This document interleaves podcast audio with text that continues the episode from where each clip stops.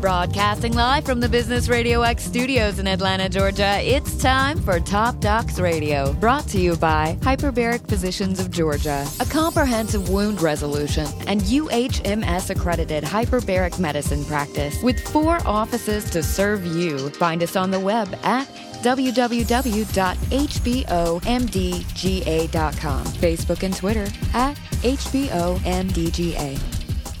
Good afternoon, everyone. It's C.W. Hall, your host here on Top Docs Radio. Very pleased to be joined today by Dr. Mark Beaty of Beaty Facial Plastic Surgery.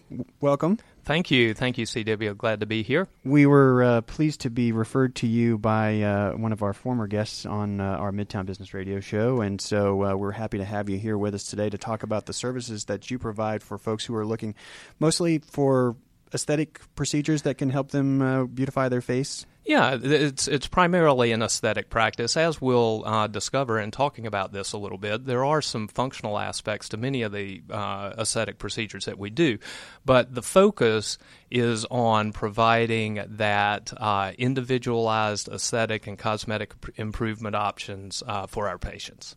Is there a particular group of people that tend to, you know, look for your services? I mean, in terms of age range, men, women, is it pretty evenly divided? Who who tends to, you know, want your services or need your services? Yeah, well, that, that's a really great question, and actually, that's something that's been changing somewhat in the industry recently. Um, our uh, our patient population is overwhelmingly female, and that remains the case. But the number of men that have begun uh, seeking cosmetic facial services has definitely gone up over the last uh, five to seven years, and probably comprises 25% or so of our patient base. Um, as far as age range, uh, when we take all of the things that we do into consideration, so including rhinoplasty as well as aging face work, you look at people anywhere from their 20s on up into their 60s and 70s. Mm-hmm.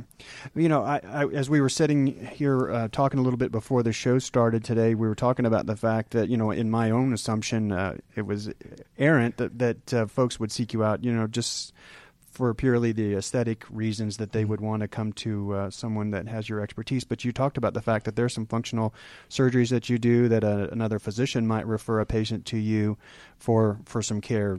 Talk, talk, a little bit about those types of things that somebody might get referred to you by another physician for. Sure, sure. Well, I think probably the um, most uh, most frequent example that we run into is with nasal surgery.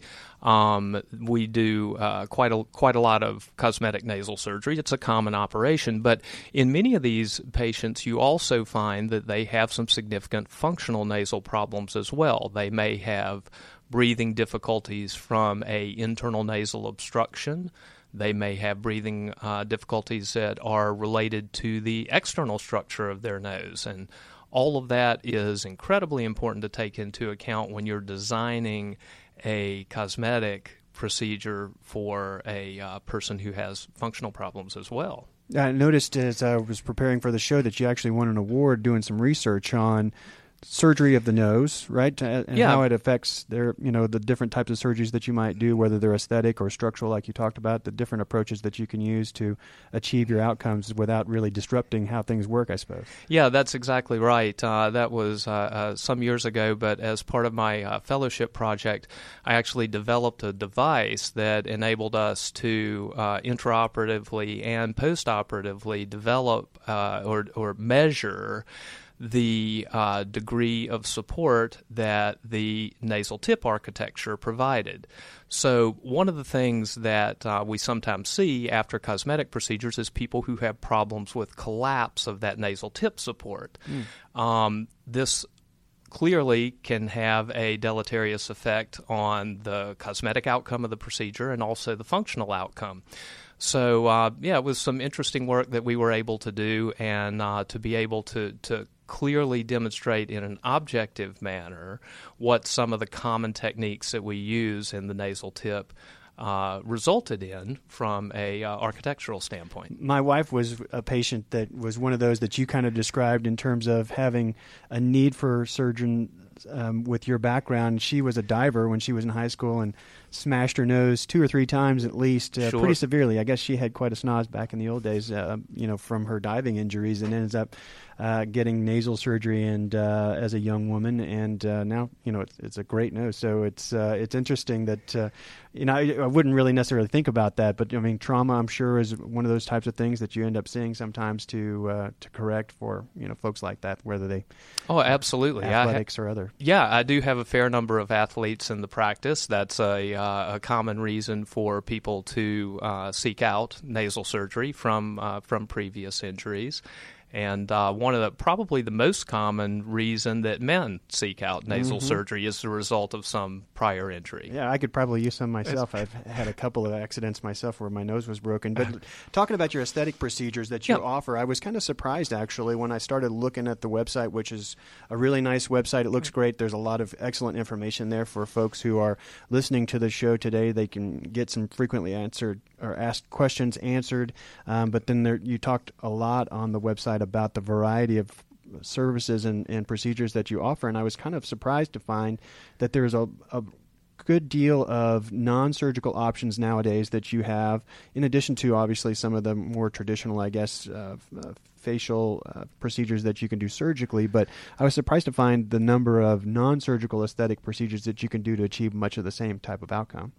Yeah, it it has been interesting over the last several years, and I think this is driven uh, from two uh, primary sources. One is patient demand for procedures that require less downtime and uh, with which they can get back into their regular routine, regular lives more uh, more quickly. The second is that technology just keeps getting better, and there are uh, some options out there now that can make a effective uh, difference on facial aesthetics that simply didn't exist as recently as even two or three years ago.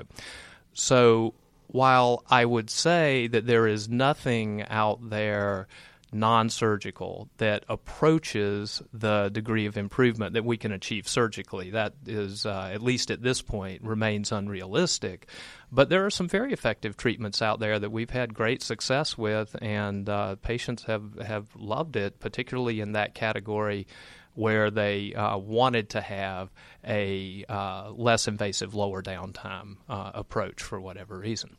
When I was linking up with you on uh, your Facebook page, I noticed an entry there that talked about ProLift. What what is that type of procedure? And it was it mentioned that you developed this procedure, or at least had a hand in that. Yeah, yeah, I did. ProLift is a uh, technique that I have worked on developing over uh, the last six to seven years of my practice. And uh, this is an approach to facelifting uh, that tries to achieve the goal of enabling maximal correction for my patients aesthetically with minimal invasiveness and doing it in a manner that is controlled and objective. So, what ProLift does, and uh, the acronym is for Progressive Limited Incision Facelift Technique, um, we use a, uh, a preoperative evaluation that's very similar to what we've always done as facelift evaluation. But th- the twist that I have added is that intraoperatively, we start out with a limited set of incisions, exposing the supportive structures of the face, which I can then analyze intraoperatively and directly um, with my surgical instrumentation, it gives me a better sense of exactly what kind of correction that particular individual needs, and then we can modify and extend uh, incisions and approaches as necessary rather than just straight out of the box. When you're going f- for a surgical procedure like what you're talking about here with the ProLift uh, technique, what is my typical recovery time? What's my experience like in terms of, you know, do I do the surgery I obviously in like a surgery center, or where do I go for my surgery, and then kind of what happens with me after? Sure. So uh, these procedures are all done uh, in the surgery center. The majority of them, if we were doing something of the extent of ProLift, uh, most patients will go to sleep for that. Um, I do some patients under more limited anesthetic, and there are a, a variety of uh, of criteria that we use to to make that uh, selection. But uh, these are uh, these are outpatient procedures, so uh, my patients are able to go home the same day. I like to see folks back the day after surgery to discuss how they're feeling, answer any questions, and, and typically at that point, I don't need to see people again for about a week. Um, so that's the initial experience.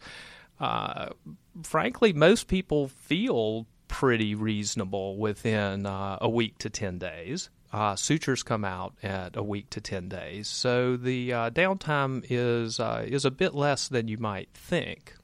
Now, when you're going for this type of procedure, do you need to kind of plan for, say, a business week off out of work? When do, when do I get to go back to work? Yeah, I think, um, you know, I, I, speak with each patient uh, at length individually about this because so much of it depends on their expectations and preferences. The two biggest factors related to work or being back in your normal social circles are swelling and bruising. Mm-hmm. And in all honesty, there's a considerable amount of variability from person to person right. and how extensive those may be. So on the short end, I have patients that by 10 days to two weeks really look pretty good and have minimal bruising, and what they have is uh, easily manageable uh, with makeup. Uh, I have other patients who might be more in the two and a half to three week time frame for resolution of that uh, initial swelling and bruising. But that would be the the factor that most folks take into consideration as to whether they're ready to go back to work more so than discomfort that kind of thing. It's more i feel like i look like i yes know, yes i very i very confidently tell my patients that by the time they get to that 10 day or so time point they're going to feel okay. Uh, the issue is whether they're comfortable with how they look because of the expected swelling and bruising. And, you know, there's quite a bit of difference from person to person in how they feel about that. I have plenty of patients who are perfectly comfortable going out with a substantial amount of bruising left, and, and others who don't want to be seen until it's all gone. Mm-hmm. So these are all discussions that, that we have as part of the consultation process. So tell me a little bit about the consultation process. Am I, you know, I guess do people tend to have kind of an idea when they're coming in of what they're looking for, or are they just kind of coming to you and then they look for suggestions? You know, this is what I'm. You know, this is my lot. This is what I have, and and I would like to improve upon it. And then you can make recommendations whether you think surgery and some of the surgical options that you have would be the best approach because like i said you know when i was reading on the website i noticed uh, there's numerous non-surgical ways i was surprised by the platelet rich uh, plasma, I was like, wow, it's got all kinds of uses. So, uh, you know, what is that like in terms of your your consult with a patient? Do they typically have kind of an idea? I'm coming in and this is what I'm looking for, or do you kind of nudge them one way or another based on what what you're seeing and what they're looking for? Yeah, that's a really interesting question. And I think it hits to the core of a lot of what we do as aesthetic physicians uh, to be effective with our patients, and that is that everybody is an individual. Mm-hmm. There's not a, an answer or a set of answers that works for patients as a whole. So, um, starting with that thought, uh, people come in to see me all along the continuum of what you've described from the one end where uh, they they say, you know what, I'm not happy with how I look. What do we need to do, doctor? To other people who may come in with a pretty specific idea of I don't like this specific thing, and this is how I want it fixed.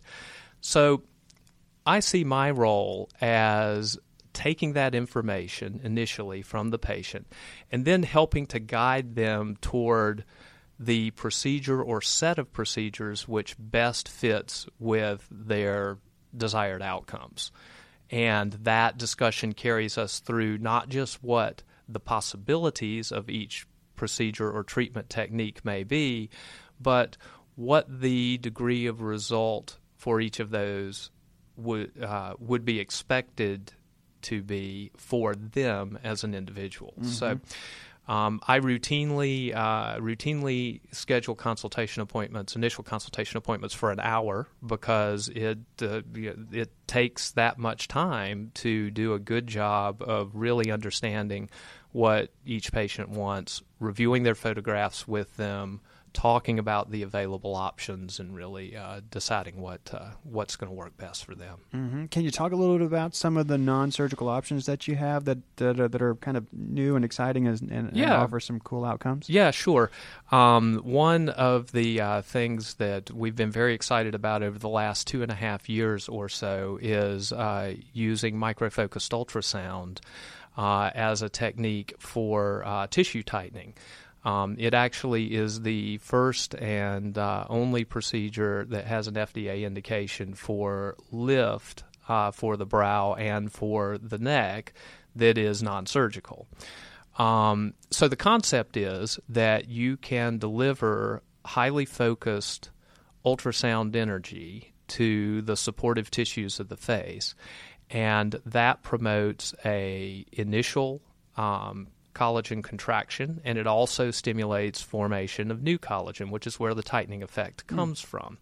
So essentially, it is a way of repositioning and improving facial contours without physically moving the supportive tissue as I would do in a facelift. Mm-hmm. The you know, it's not again as we alluded to earlier. It's not expected to produce an equivalent outcome to a surgical procedure, but it does make a meaningful difference in facial contour and literally with no downtime. Now, how persistent is the result that you get when you're using that sort of a technique? Does it last? I mean, obviously, Yeah. if you're depositing new collagen, that's that's going to stay there. But uh, the contraction that you talked about that results from from that from your existing collagen, does that persist once you know for a period of time? or- Yeah, yes, it does actually, and that's a, that was one of the big questions about this technique when uh, when it when it first came out.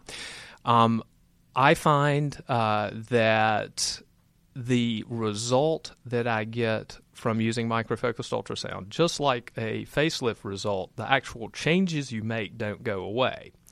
Now, the patient's going to continue to age. Right. So the way I like to explain it to people, and I think this is this is the closest to what actually happens, is you get the appearance of some amount of improvement from these procedures. And in my mind, I think with Ulthera, which is the trade name of the microfocused ultrasound procedure, you get uh, in the neighborhood of two to three years apparent improvement. So, assuming that a patient then doesn't make any drastic lifestyle changes, we expect them their facial aging to progress at roughly the same rate. So, two to three years later, I expect them to be about back at their baseline. Mm-hmm. Now, we can compare that to a facelift, where on average, I think people get the appearance of eight to 10 years worth of improvement. Again, that doesn't undo, but as they continue down the line, they're going to continue to age, and eight or 10 years later, we're going to be about back at baseline. So I, I- think that's the reality of what happens, and I think when explained in that way, patients really understand it well and uh, and can imagine how it relates to them. Uh, that's great. Now, y y one of the things that I saw on the website was called Cool Sculpting. Yeah, Tell me a little bit about what Cool Sculpting does for me. Okay. Uh, cool sculpting is uh, another uh, quite novel and quite exciting uh, technique for uh, subcutaneous fat reduction. Uh, again, done non surgically, in fact, completely non invasively. Um, cool sculpting is based on a technology called cryolipolysis. Um, basically, we're freezing fat. So here's the way it works. It, it turns out that fat cells are significantly more sensitive to cold than skin cells are. So, this is where the opportunity comes in. If you create a device that can cool the fat cells sufficiently to kill them, mm-hmm. But not harm the skin cells so that we don't create a surface wound, then you can selectively get rid of isolated areas of Okay, you need to wrap me up in one So- of, whatever that thing is, so I can just not have to worry about what I eat. So, well, well, actually, you bring up another interesting point that is something novel we've been doing with uh, with cool sculpting. Is it's been well recognized for many years that with any fat reduction technique, be it surgical or non-surgical, the number one reason for failure over the long term is the patient reverting to eating and exercise habits Oh, that so they we have had homework that we have to do. That's the way So- it always is. I always have to do something. I can't just go to the doctor and say, "Fix me," and now I'm fixed, and now I can keep on with what I was doing. That's Yes, yeah, and but we found that to be incredibly important. So actually, as part of our Cool Sculpting program, we have rolled in a nutrition support piece. That's great. Um, we also do uh, we also do some total body analysis.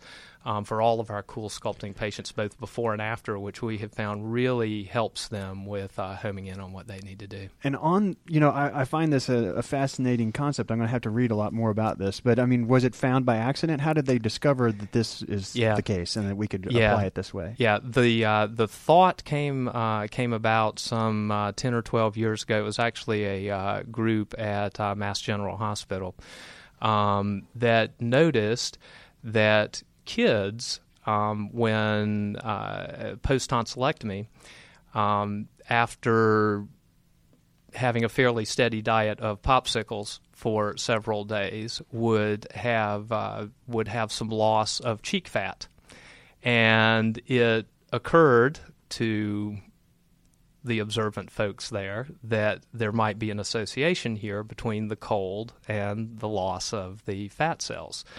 Um, that's what provoked the initial research, um, and uh, it was indeed confirmed that cryolipolysis happens. Um, from there, it was a matter of developing equipment that could effectively target and uh, you know protect the normal tissue that you wanted to protect, but target the fat cells that you wanted to target. So now, is the procedure done in somewhat a similar fashion to what you described with your your ultrasound treatment, where it's a handheld device of some kind? How is it? How is it actually? Yeah, yeah. These done. are a little bit. These are a little bit different in that the device itself um, is fixated on the location that you're treating uh, by vacuum. So there's a uh, there's a, a segment of the treatment head that tissue is actually drawn up into, and then the cold is applied from there. So nobody has to sit with you and and move the treatment head around. You don't have to do anything. In fact, uh, the majority of our patients during the cool sculpting treatment are reading or watching television or working on their computer or uh, or or whatever. Um, so uh, yeah, comfort levels are, are, are fine, and um, you know, really, other than the time that it takes to uh, perform the treatment, there's uh, really minimal minimal invasiveness. That's really amazing. I know you were saying that the the, the treatment, the, the the cool temperature that's administered by the device, Mhm. actually causes fat cell death. Is that correct? That, That- this, the cell itself will die, or does it just shrink? No, it actually kills the fat cells. So, Wow. so yeah, um, the, objectively the numbers are about a thirty percent reduction in uh, subcutaneous fat cells per cycle. That's uh, that's it's very amazing. I had no idea that such a thing was possible, and I think that's really exciting to to learn about that. Um, why is it important when you you know because I, I noticed in the uh, in in the, your non-surgical techniques obviously botox is being one of those uh, that Mhm. we can use for aesthetic purposes and i know that you know a variety of professionals not just plastic surgeons like yourself healthcare professionals of a variety of types are actually offering injections like botox and Mhm. similar things i'm sure Mhm. there's some risks involved with that so tell me a little bit about why i need to be coming to you for that type of care Yeah. Well, I think the most important thing here is just recognizing that uh, despite the ubiquitous nature of these products being on the market, that there really is quite a bit of uh, technique and artistry and understanding of facial anatomy that comes into play in getting the best results from uh, from all of those products. Now, the good news is that these things are incredibly safe we have now used them for a very long period of time, and by this I mean uh, essentially all the injectables, the fillers, the neurotoxins, um, all of those. Uh, we've used them for long enough to feel very comfortable that there aren't going to be any that there aren't going to be major adverse effects. But I think that there is a significant difference between uh, experienced, uh, well trained providers and those who are less experienced as far as the uh, degree of result that one obtains and, uh, and, and really understanding the architecture and the anatomy of the face and what changes you want to make aesthetically to get the best outcome for that individual patient. Well, I, I, I can totally see why you know it would make sense to have somebody that, such as yourself that this is all you focus on is the aesthetic outcome only you're only focused on this type of procedure so I, I would imagine that I could probably have a greater degree of confidence that I'm not going to have trouble um, you know, and that my you know aesthetic result is going to be you know one that uh, that I'm pleased yeah. with, particularly when it comes to because these types of procedures are not necessarily inexpensive, and if you're going to invest in your uh, aesthetic appearance like that, I'm sure that you want to make sure that. Uh, when you do go down that road, that you link up with somebody that's going to do it right. Just because you know, just because someone offers it doesn't mean that uh, it's the best idea to assume that they're highly skilled and they do a high volume of them so that their you know yeah. their results are good from one to the next. Absolutely, absolutely correct, and uh, you are correct. These are significant investments for our patients, and so I think uh, doing your research and making sure that you're getting the most for for that investment um, is uh, is the right way to, to treat oneself. Well, tell me, you know, what, how did you end up going down the road and getting into, you know, this particular path? You're a person; people like to know the doctor that they're going to. So, I mean, how did you end up settling into, you know, head and neck surgery, and then ultimately going beyond that to, you know, do your your aesthetic plastic surgery? Sure. Well, um, I uh, uh, have always been interested in aesthetics and arts, and uh, from the time that I was in college, I actually did a bit of uh, college radio uh, my, myself back in the day. Um, but uh, as I entered medicine, um, that I, suppose I would have to say it was always in the back of my mind: is is there a way that I can meld this? desire to do something creative along uh, along with medicine.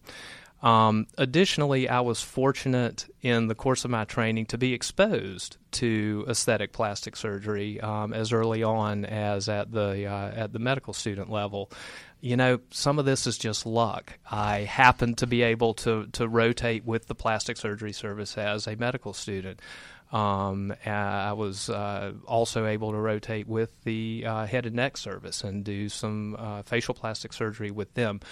Um, so that further solidified my uh, desire to uh, to pursue that route. And then when the time came that I actually got to make choices about what residency programs to look at and what further training to look at, uh, I had a, a, good basis to decide that this is something that I wanted to do. Mm-hmm. So, mm-hmm. What what gives you the greatest deal of satisfaction about what you do?